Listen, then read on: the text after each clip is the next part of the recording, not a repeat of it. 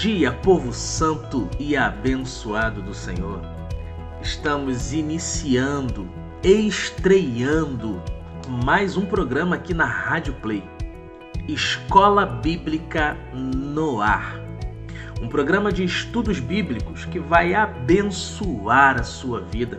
Se você tem curiosidade na palavra de Deus, desejo de conhecer mais a palavra de Deus, você é nosso convidado a sintonizar conosco aqui na Rádio Play, aos domingos, às 10 horas da manhã, e reprisando também esse programa nas terças-feiras, às 21 horas. Eu sou o pastor Reginaldo, pastor na Igreja Cristã Nova Vida em Guarapari. É aqui que eu pastorei o rebanho do Senhor. E nós estamos nesse domingo, dia 14 de junho, estreando o programa Escola Bíblica no Ar. Você é o nosso convidado e eu tenho certeza que você será abençoado com a explanação, o estudo, o conhecimento da palavra de Deus. Que Deus abençoe sua vida. Fique conosco.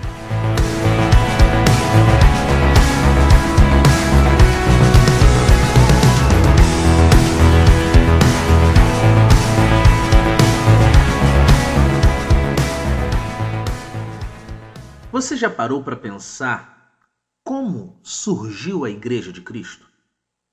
Quando foi que se reuniu a primeira igreja? Qual é o modelo bíblico de igreja para nós? Será que todas as igrejas constituídas, todos os prédios estabelecidos, são de fato igrejas? Será que eu posso fazer da igreja aquilo que eu bem entendo, aquilo que eu escolho? Será que eu posso colocar as minhas escolhas a favor do reino de Deus? Ou eu preciso ser fiel aos escritos, à sã doutrina e aos ensinamentos do Senhor Jesus? Eu sou o pastor Reginaldo, pastor na Igreja Cristã Nova Vida em Guarapari, no Espírito Santo e eu trago para vocês um estudo falando sobre a história da igreja.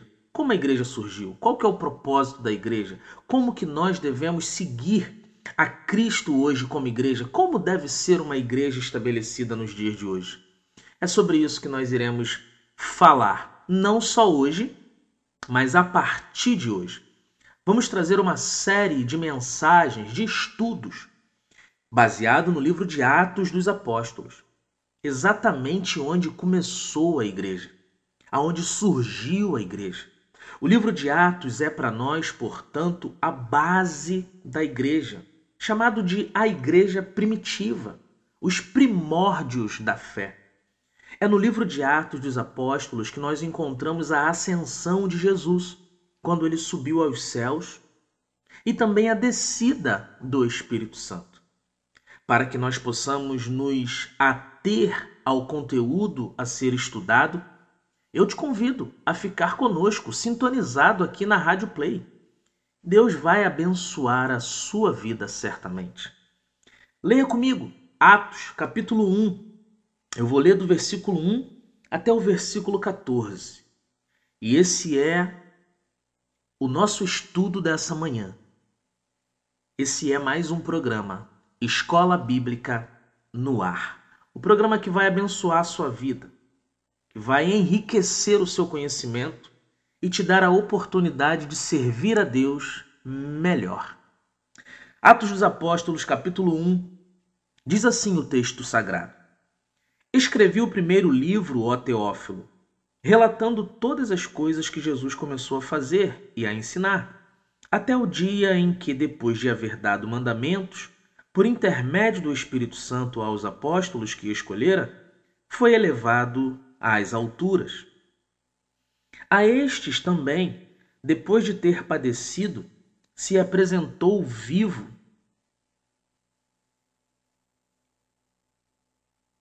Com muitas provas incontestáveis, aparecendo-lhes durante quarenta dias e falando das coisas concernentes ao reino de Deus. E comendo com eles, determinou-lhes que não se ausentassem de Jerusalém, mas que esperassem a promessa do Pai, a qual, disse ele, de mim ouviste. Porque João, na verdade, batizou com água. Mas vós sereis batizados com o Espírito Santo, não muito depois destes dias. Então, os que estavam reunidos lhes perguntaram: Senhor, será este o tempo em que restaureis o reino a Israel? Respondeu-lhes: Não vos compete conhecer tempos ou épocas que o Pai reservou pela sua exclusiva autoridade, mas recebereis poder ao descer sobre vós o Espírito Santo e sereis minhas testemunhas, tanto em Jerusalém como em toda a Judéia e Samaria e até aos confins da terra. Ditas estas palavras, foi Jesus elevado às alturas, à vista deles, e uma nuvem o encobriu dos seus olhos. E estando eles com os olhos fitos no céu, enquanto Jesus subia, Eis que dois varões vestidos de branco se puseram ao lado deles e lhes disseram: Varões galileus, por que estáis olhando para as alturas? Esse Jesus que dentre vós foi assunto ao céu, virá do modo como o viste subir. Então voltaram para Jerusalém do monte chamado Olival que dista daquela cidade tanto como a jornada de um sábado. Quando ali entraram, subiram para o cenáculo onde se reuniam Pedro, João, Tiago, André, Filipe, Tomé, Bartolomeu, Mateus, Tiago, filho de Alfeu, Simão, o Zelote, Judas, filho de Tiago, ou também conhecido como Tadeu. Todos estes perseveravam unânimes em oração com as mulheres, com Maria, mãe de Jesus, e com os irmãos dele. Que Deus abençoe a leitura da sua palavra e o texto que será exposto, explanado, estudado nessa manhã. Eu quero destacar aqui o versículo chave, o versículo de número 8. Mas recebereis poder ao descer sobre vós o Espírito Santo e sereis minhas testemunhas, tanto em Jerusalém como em toda a Judéia e Samaria e até aos confins da terra. Esse é o texto que nós vamos chamar de texto-chave nessa manhã. Recebereis poder ao descer sobre vós o Espírito Santo. O Espírito Santo que ainda estava nos céus até o momento em que Cristo subiu, em que Cristo foi assunto aos céus. Quando Cristo foi assunto aos céus, o Espírito então desceu sobre a igreja e fez da igreja a sua testemunha, testemunha daquilo que o Senhor Jesus já estava operando no meio deles. Eu gostaria de pensar com vocês nessa manhã sobre a igreja. E eu não quero pensar em prédio, construção, arquitetura. Eu quero levar os irmãos a pensarem na essência da igreja. Qual é a essência da igreja? A igreja como corpo de Cristo, um corpo saudável, bem alimentado, que cresce de maneira ordeira e desenvolve o seu chamamento, o seu chamado cumprindo o seu propósito aqui na terra. Que igreja é essa?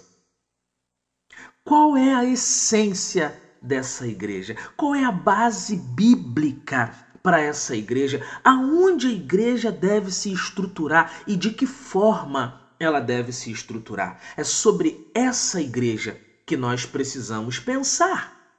Essa igreja somos eu e você, no cumprimento da nossa missão. E qual é a nossa missão? Discipular pessoas, levar o Evangelho de Jesus, levar o Evangelho da graça, apresentar o reino e o senhorio de Cristo. Como essa igreja surgiu e como ela vem se desenvolvendo desde o seu surgimento, para muitos cristãos deste século é algo totalmente desconhecido. Não é incomum você conversar com um membro de igreja e você perguntar qual é a raiz da sua igreja, em que base doutrinária ela está estabelecida, qual é o credo da sua igreja. E as pessoas dizerem simplesmente: não sei. Eu sou da igreja A, da igreja B, da igreja C, e apenas isso basta. Para muitos, apenas isso basta. Mas na verdade, irmãos, todos nós descendemos de uma única igreja, a igreja de Cristo. Sendo que, nos dias atuais, a igreja de Cristo foi ramificada, foi até mistificada. A igreja de Cristo hoje não é somente a igreja de Cristo. A igreja de Cristo hoje é a igreja dos ortodoxos, é a igreja dos pentecostais, é a igreja dos carismáticos, é a igreja dos católicos. Não é verdade? Hoje há uma segregação de igrejas, sendo que muitas dessas igrejas acabaram se distanciando daquilo que é a verdadeira igreja. Isso é preocupante. Mas não será mais. Nós iremos aprender um pouquinho mais a pensar sobre a igreja e até a refletir: será que eu tenho sido verdadeiramente igreja? Será que a igreja a qual eu frequento é uma igreja mesmo? No cumprimento da sua missão? Nós vamos passar algumas aulas, alguns domingos, algumas escolas bíblicas aqui falando sobre essa igreja histórica, a igreja de Cristo, que permanece inabalável, apesar de viver inúmeros conflitos internos e conflitos denominacionais. É verdade. A igreja de Cristo na terra. Essa é a verdadeira igreja. Como base, nós vamos usar o livro de Atos dos Apóstolos mas se precisar e assim Deus nos conduzir, vamos passar também por além das páginas da Bíblia, seguindo os passos do desenvolvimento da igreja pelos séculos passados. Não é nosso objetivo esgotar o assunto aqui, tá bom? Nós não vamos encerrar o assunto e nem quero dizer que tudo que eu vou dizer aqui é a total verdade, mas queremos seguir os parâmetros bíblicos para que eu e você possamos identificar a Igreja de Cristo na Terra. Não quero declarar que temos toda a verdade sobre como manter essa igreja nos caminhos certos, nem que a minha igreja, a igreja a qual eu pastoreio, é a igreja certa. Mas eu oro ao Senhor a fim de que nos conduza, a fim de que o Espírito Santo nos conduza o mais próximo possível das linhas das Sagradas Letras. Vamos tomar como modelo a Igreja dos Apóstolos, conhecida também como a Igreja Primitiva, a primeira igreja.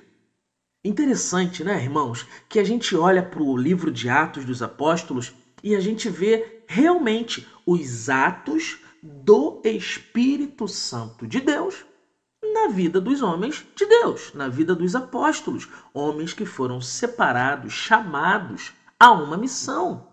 Que missão era essa? Desenvolver a igreja. Igreja de Cristo, seguindo a sua sã doutrina.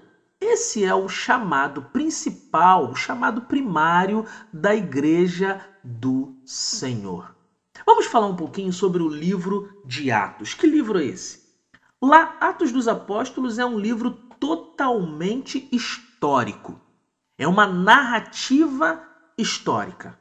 Ele vai narrar a atuação do próprio Espírito Santo no meio da igreja, fundamentando a igreja de Cristo. Lucas, que é o escritor aqui, né?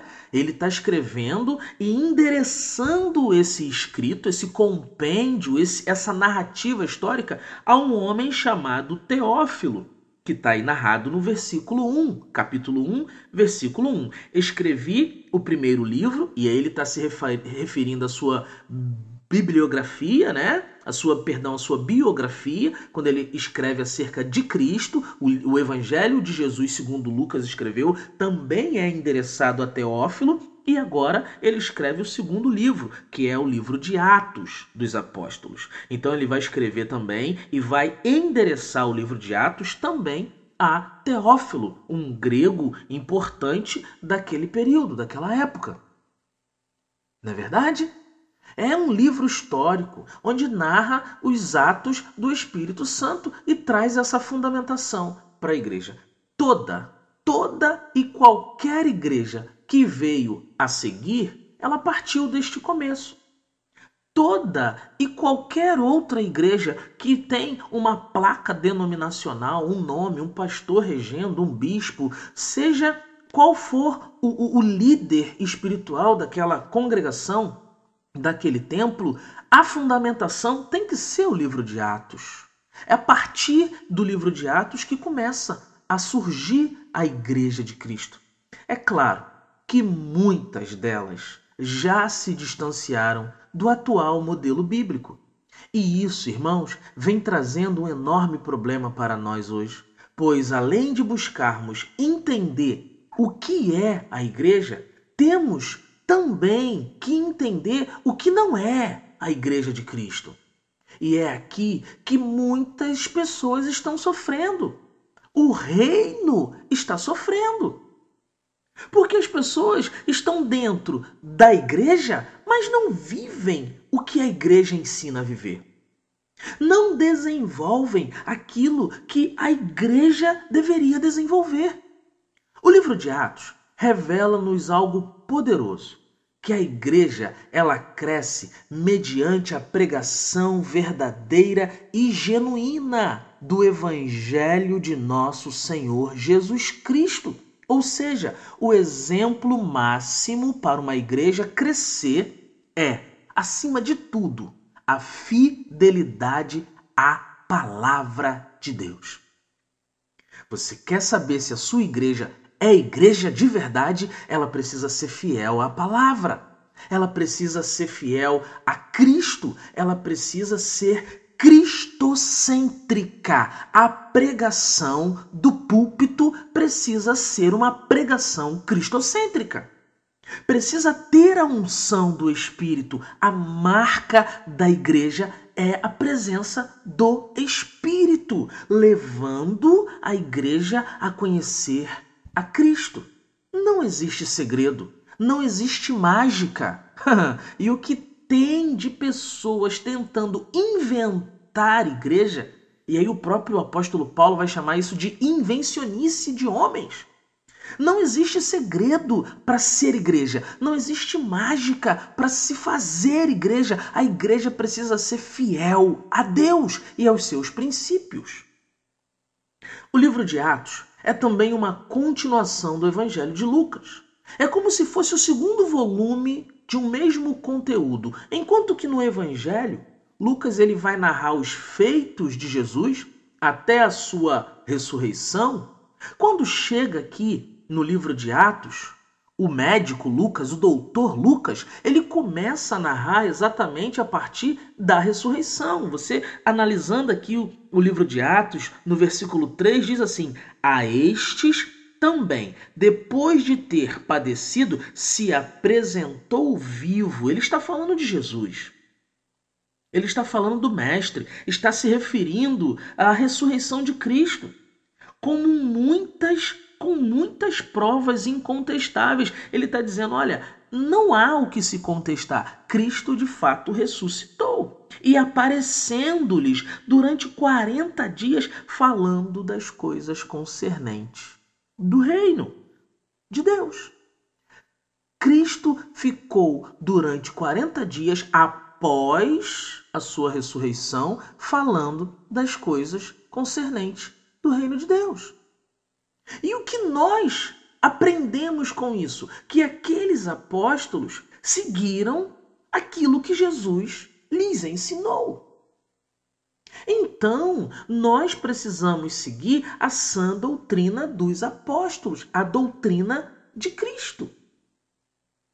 O livro de Atos, ele, ele traz essa particularidade, né? É, é essa pregação cristocêntrica, essa unção do Espírito, é a marca da igreja. É o que marca, é o que define uma igreja. Né? É, Lucas começa a organizar os fatos dentro do livro de, de, de Atos. Ele começa a colocar tudo numa ordem muito bem definida, mostrando exatamente como a igreja passou a se desenvolver. Primeiro Cristo ressuscitou, depois de ter ressuscitado, passou 40 dias ali com os discípulos, com os apóstolos, ensinando a eles o que eles deveriam fazer. Jesus já teve um ministério de três anos, mas depois da sua morte e ressurreição, ele estabeleceu ali a igreja. O livro de Atos vai cobrir um período de aproximadamente 30 anos.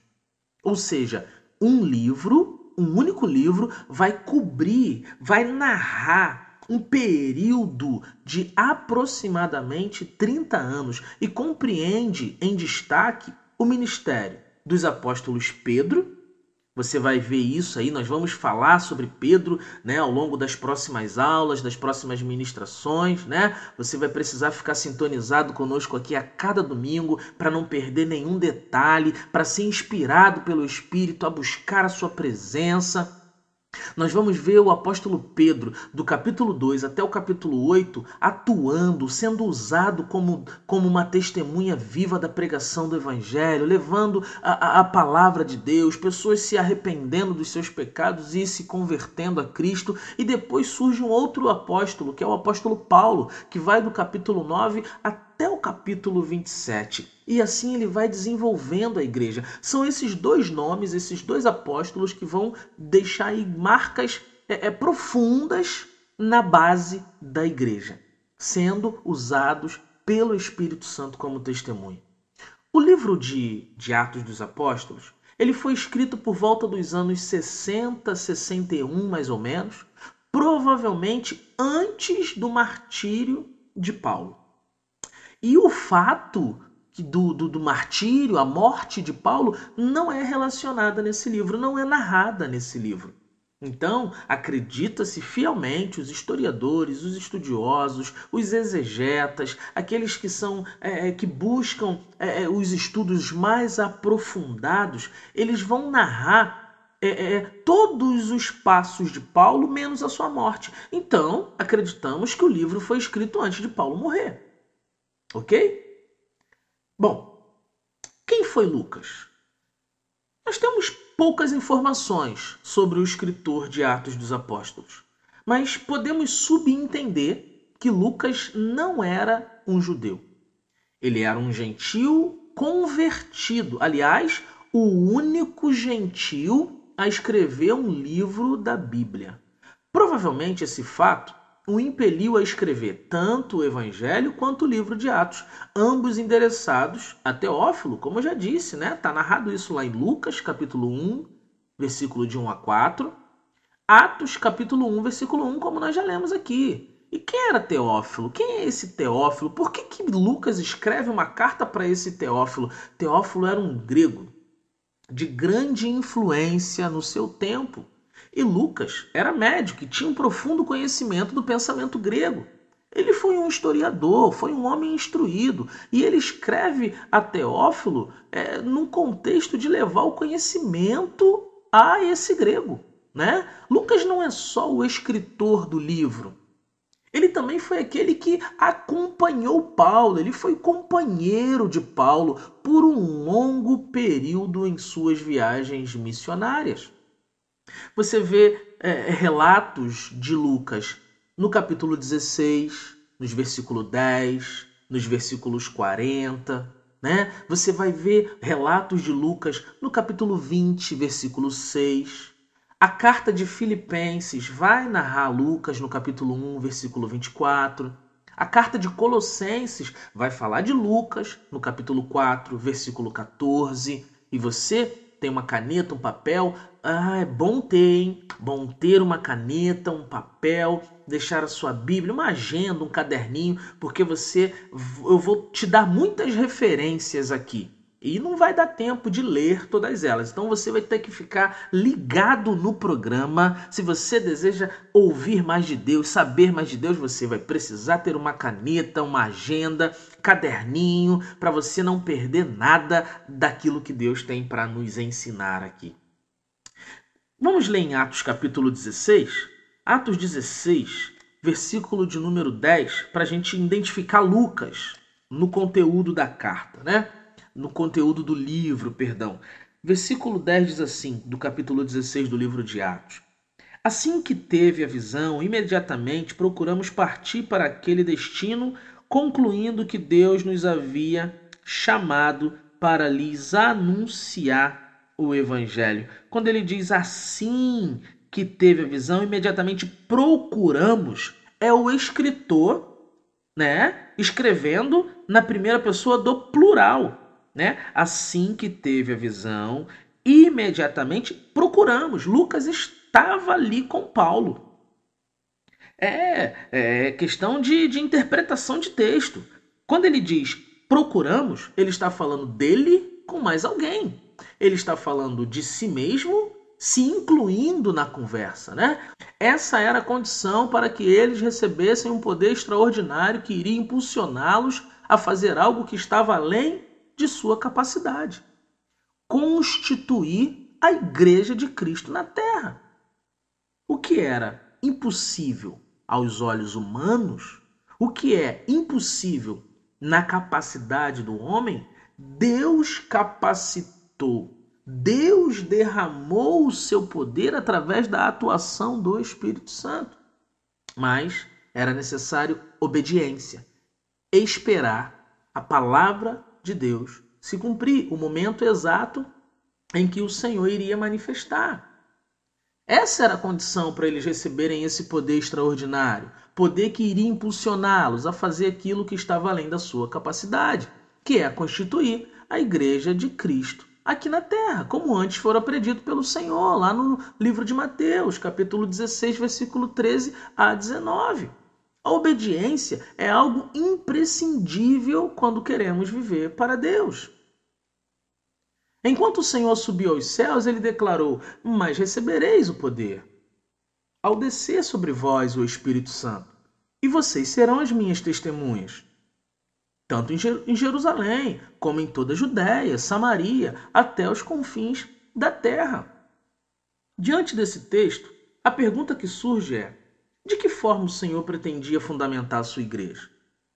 Levantando testemunhas que pudessem falar a seu respeito, ou seja, o poder que aqueles homens receberam lhes deram ousadia, conhecimento, intrepidez, coragem para falar acerca de Jesus Cristo. Não para serem enganjados politicamente, não para serem homens de é, influência no mundo coaching, não para serem homens é, é que pudessem é, fazer e acontecer hum, em outras áreas. Não, mas para serem fiéis testemunhas daquilo que Jesus estava fazendo. Esse é o chamado principal, primordial, primário, primeiro da igreja: fidelidade a Deus. Nisso consiste a pregação central da igreja. Para esse propósito, a igreja foi edificada para testemunharmos a respeito de Cristo Jesus, para obedecermos a esse propósito, para seguirmos firme nesse propósito. E isso, irmãos, é fundamental para que a igreja possa crescer e se desenvolver de forma salutar para se desenvolver de forma saudável. Quantos de nós não ouvimos falar de tantas atrocidades no meio da igreja? Tantas coisas absurdas no meio da igreja. Pregações que não trazem mais a Cristo no centro. Pregações que são um verdadeiro horror que ao invés de, de, de salvar, estão ferindo pessoas. Atos capítulo 1, versículo 12 a 14, mostra a espera em obediência por parte dos discípulos, por parte das mulheres que acompanhavam o ministério do Mestre. E a partir do versículo 15, Pedro então começa a se destacar como um líder dentre os outros. Pedro se levanta, expõe a necessidade de compor novamente os doze, já que Judas havia se suicidado, né? Ali tinha um grupo para a princípio de 120 pessoas e todos concordaram com aquela atitude de Pedro. Foi escolhido Matias, né, para compor o lugar de Judas, e assim a igreja começa a ganhar volume. Assim a igreja passou a se desenvolver. O desenvolvimento da igreja veio após a obediência. A obediência precede o crescimento, o desenvolvimento, a saúde da igreja. Eu não posso escolher o que eu venho falar aqui. Eu não posso subir no púlpito e escolher o que eu vou pregar. Eu não posso seguir o modismo. Eu não tenho que me equiparar às mega church, às megas igrejas. Eu tenho que falar aquilo que a Bíblia já falou. Eu tenho que é, é, dizer novamente aquilo que a Bíblia já diz. Essa é a pregação verdadeira. E é essa pregação que dá sustento para a igreja, que mantém a igreja, que define a igreja. Para a igreja se desenvolver, é necessário sermos fiéis. E o que marca, né, o versículo 8, versículo de destaque, é o Pentecoste, né? Da onde descendem os pentecostais.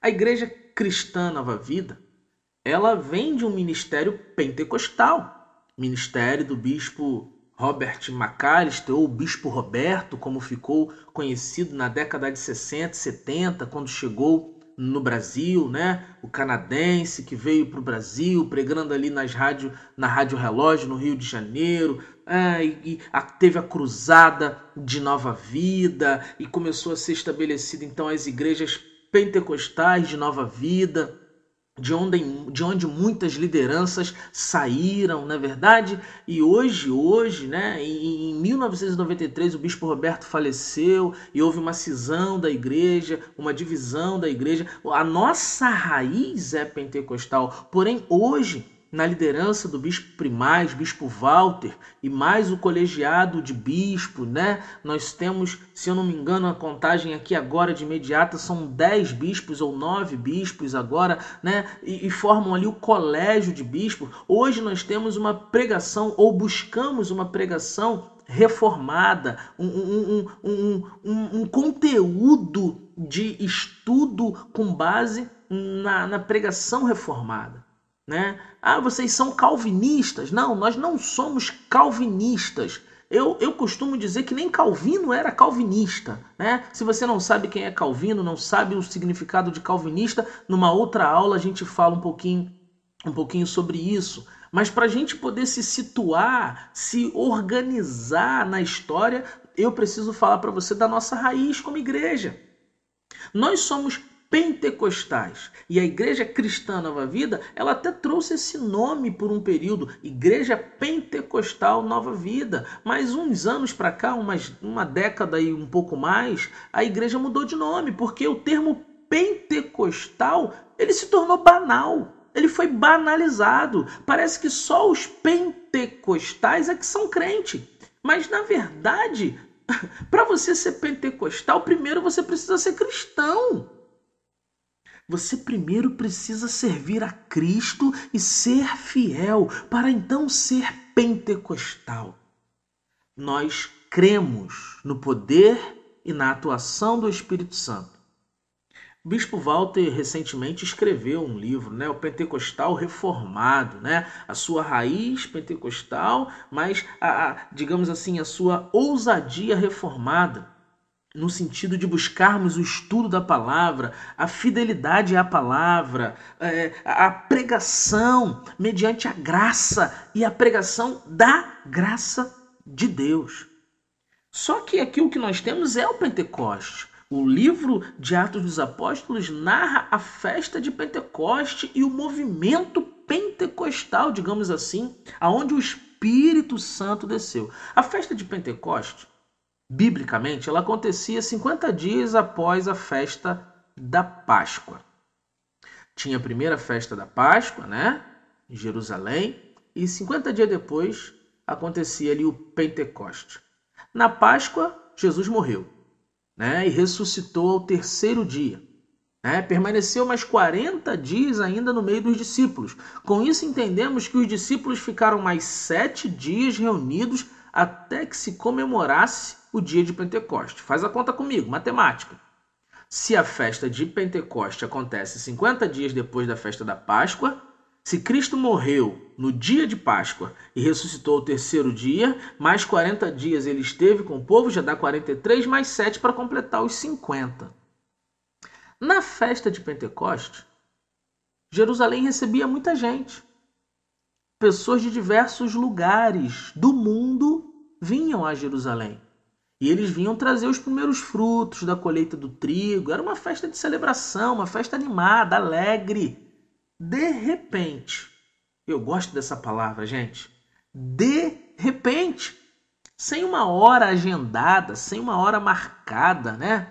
uma nova era é inaugurada. E eu não me refiro à nova era, eu me refiro a um novo tempo, né? Uma nova, um novo momento na história é inaugurado. De repente, a igreja é estabelecida. Não a igreja pentecostal, mas a igreja de Cristo, gente. De repente, o poder de Deus é liberado sobre os apóstolos. De repente, eu gosto mesmo dessa palavra. De repente, um vento impetuoso, línguas estranhas e o derramar do Espírito Santo marca um novo momento na história da igreja. Na história da humanidade. Esse é o poder que Jesus falara antes dele subir aos céus, lá no versículo 8 mas recebereis poder ao descer sobre vós o Espírito Santo. Poder para quê? Para falar em línguas, para rodopiar, para cantar, para pregar. Poder para quê? Poder para ter o um nome nas placas, para ser rico, poderoso, próspero. Poder para quê? Para ser levado daqui para ali, de lá para cá. Poder para testemunhar, gente. Para testemunhar, sereis minhas testemunhas. Uma testemunha ela vê, ela ouve e ela sabe de coisas. Para ser testemunha, ela precisa ter participado de alguma forma de algum evento. Eu não posso chamar alguém para ser testemunha de um crime se essa pessoa não presenciou o crime. Eu não posso falar que alguém é testemunha de um ato se essa pessoa não testemunhou, não viu, não participou desse ato. Quando nós recebemos o poder quando nós somos envolvidos pelo Espírito. Só nos resta testemunhar do ato, só nos resta testemunhar daquilo que participamos, que vivenciamos. Esse é o poder que Jesus falara antes de ser assunto aos céus. A manifestação do Espírito foi para que o Senhor Jesus fosse glorificado. Cristo está sendo glorificado na sua igreja? Cristo está sendo exaltado, conhecido. Há testemunhas a respeito de Cristo, a pregação testemunha sobre Cristo, o ensino na sua igreja fala de Cristo, aponta para Cristo ou está te ensinando a ser mais bem sucedido? Ou está nos ensinando a vivermos é, é, um pouquinho melhor nesse mundo? Como um, um, um, grupo social mais bem organizado. Irmãos, tudo isso é muito bacana, é muito legal, faz parte, mas não é o principal. Não é o que define a igreja. O que define a igreja é fidelidade à sua palavra, fidelidade à sã doutrina. O que define uma igreja é aquilo que se prega do púlpito. É a palavra que é liberada. Isso é o que define a igreja. Isso é o que precisa definir a igreja nos dias de hoje. A igreja é estabelecida pelo Espírito, a fim de glorificar o nome de Jesus. É o nome de Jesus que deve ser proclamado. São os feitos de Cristo na cruz a base para a igreja. A igreja surgiu pela manifestação do Espírito para a glorificação de Jesus. E tudo isso é obra de Deus. Amém, queridos? Eu quero concluir essa primeira aula e espero que você tenha sido abençoado. Eu quero concluir pensando: você pertence à igreja de Cristo? Lucas se revela como um historiador de, da mais alta competência. Ao final do livro, temos um registro de aproximadamente 30 anos sobre a fundação e o desenvolvimento da Igreja de Cristo, até a expansão e a internacionalização do Evangelho, ou seja, a expansão do Evangelho aos gentios, aos estrangeiros que não eram judeus. Lucas, com sua capacidade de documentar datas, lugares, pessoas e fatos, forneceu um alicerce histórico e teológico muito firme, que continua sendo confirmado pelas descobertas arqueológicas. O relato de Lucas foi provado e comprovado no decurso do tempo e da total credibilidade à fundação da igreja cristã. Então, qual é o modelo de igreja que devemos seguir? A resposta é o modelo de Atos dos Apóstolos. Que modelo a sua igreja vem seguindo? Que modelo o seu pastor vem seguindo? Que modelo de vida cristã eu e você, querido irmão, querida irmã, estamos seguindo? As próximas aulas nos trarão ainda mais esclarecimento quanto a esse respeito. Entre em contato conosco, segundo o nosso e-mail, né, pelo nosso e-mail icnvguarapari@gmail.com. Igreja Cristã Nova Vida são as iniciais, né? ICNV Guarapari tudo junto gmail.com. Eu quero orar e abençoar a sua vida. Espero que você tenha gostado do nosso programa. Fique sintonizado conosco aqui na Rádio Play e que Deus possa te abençoar tremendamente. Senhor, eu te louvo. Privilégio poder falar da tua palavra, compartilhar aquilo que o Senhor tem colocado no meu coração. A Escola Bíblica no Ar é um programa que, creio eu, nasce no teu coração. Primeiro no teu coração. E agora, Senhor, começa a tomar forma, volume que esse programa possa alcançar muitas vidas com o ensino da palavra do Senhor, trazendo direção, orientação, abençoando vidas, reforçando, Senhor, os teus propósitos em nossos corações, em nossas vidas, dando-nos ânimo conhecimento da tua palavra para que possamos te servir melhor. Abençoa meu irmão, minha irmã, nossos ouvintes aqui da Rádio Play. Senhor, de cada canto do Brasil e por que não dizer do mundo, Senhor. Abençoe aqueles que disponibilizaram o seu tempo para ouvirem o estudo da sua palavra, a explanação da sua palavra que esses sejam ricamente abençoados. Nos dê um domingo na tua presença, uma semana abençoada. Senhor, e nesses dias de pandemia que estamos enfrentando, que o Senhor seja o nosso socorro, ó Deus. Que o teu Espírito possa adentrar cada lar, permear em cada, em cada casa, ser abundante em cada família, ensinando-nos a viver na dependência do Senhor. Abençoa aqueles que perderam seus empregos, abençoa aqueles, Senhor, que estão com os seus ganhos, né, uh, os seus salários reduzidos, aqueles que foram contaminados com a Covid-19, aqueles que estão enfrentando a Covid-19 com a contaminação de um ente querido, um parente. Abençoa.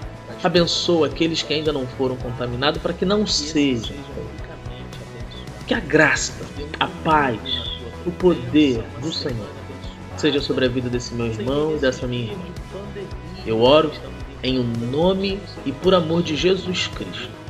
Amém e amém. Querido, foi um prazer estar com você aqui nessa manhã, junto com a Rádio Play. Quero abençoar essa rádio também, Deus possa abençoar. E obrigado, obrigado pela sua audiência, obrigado por ter ficado conosco, viu? Compartilhe conosco, curte também a página da nossa igreja lá no Facebook, ICNV Guarapari. Nesses dias de pandemia, a gente tem pregado o Evangelho, falado do amor de Jesus online, né? Através das lives. Então fica conosco. Todos os domingos às 20 horas nós estamos ao vivo lá no Facebook. Enquanto durar a pandemia e enquanto a nossa liderança entender precisamos manter as portas fechadas, assim nós faremos. Mas a pregação do Evangelho continua é, a todo vapor, digamos assim, né? Nós continuamos com a pregação do Evangelho. O que está fechado é o templo. A igreja continua aberta, porque a igreja somos eu e você, abertos e receptivos ao Evangelho, à pregação do Evangelho. Um grande abraço. Fique na paz, siga na fé. Tchau, tchau. Até o domingo que vem. Obrigado. Música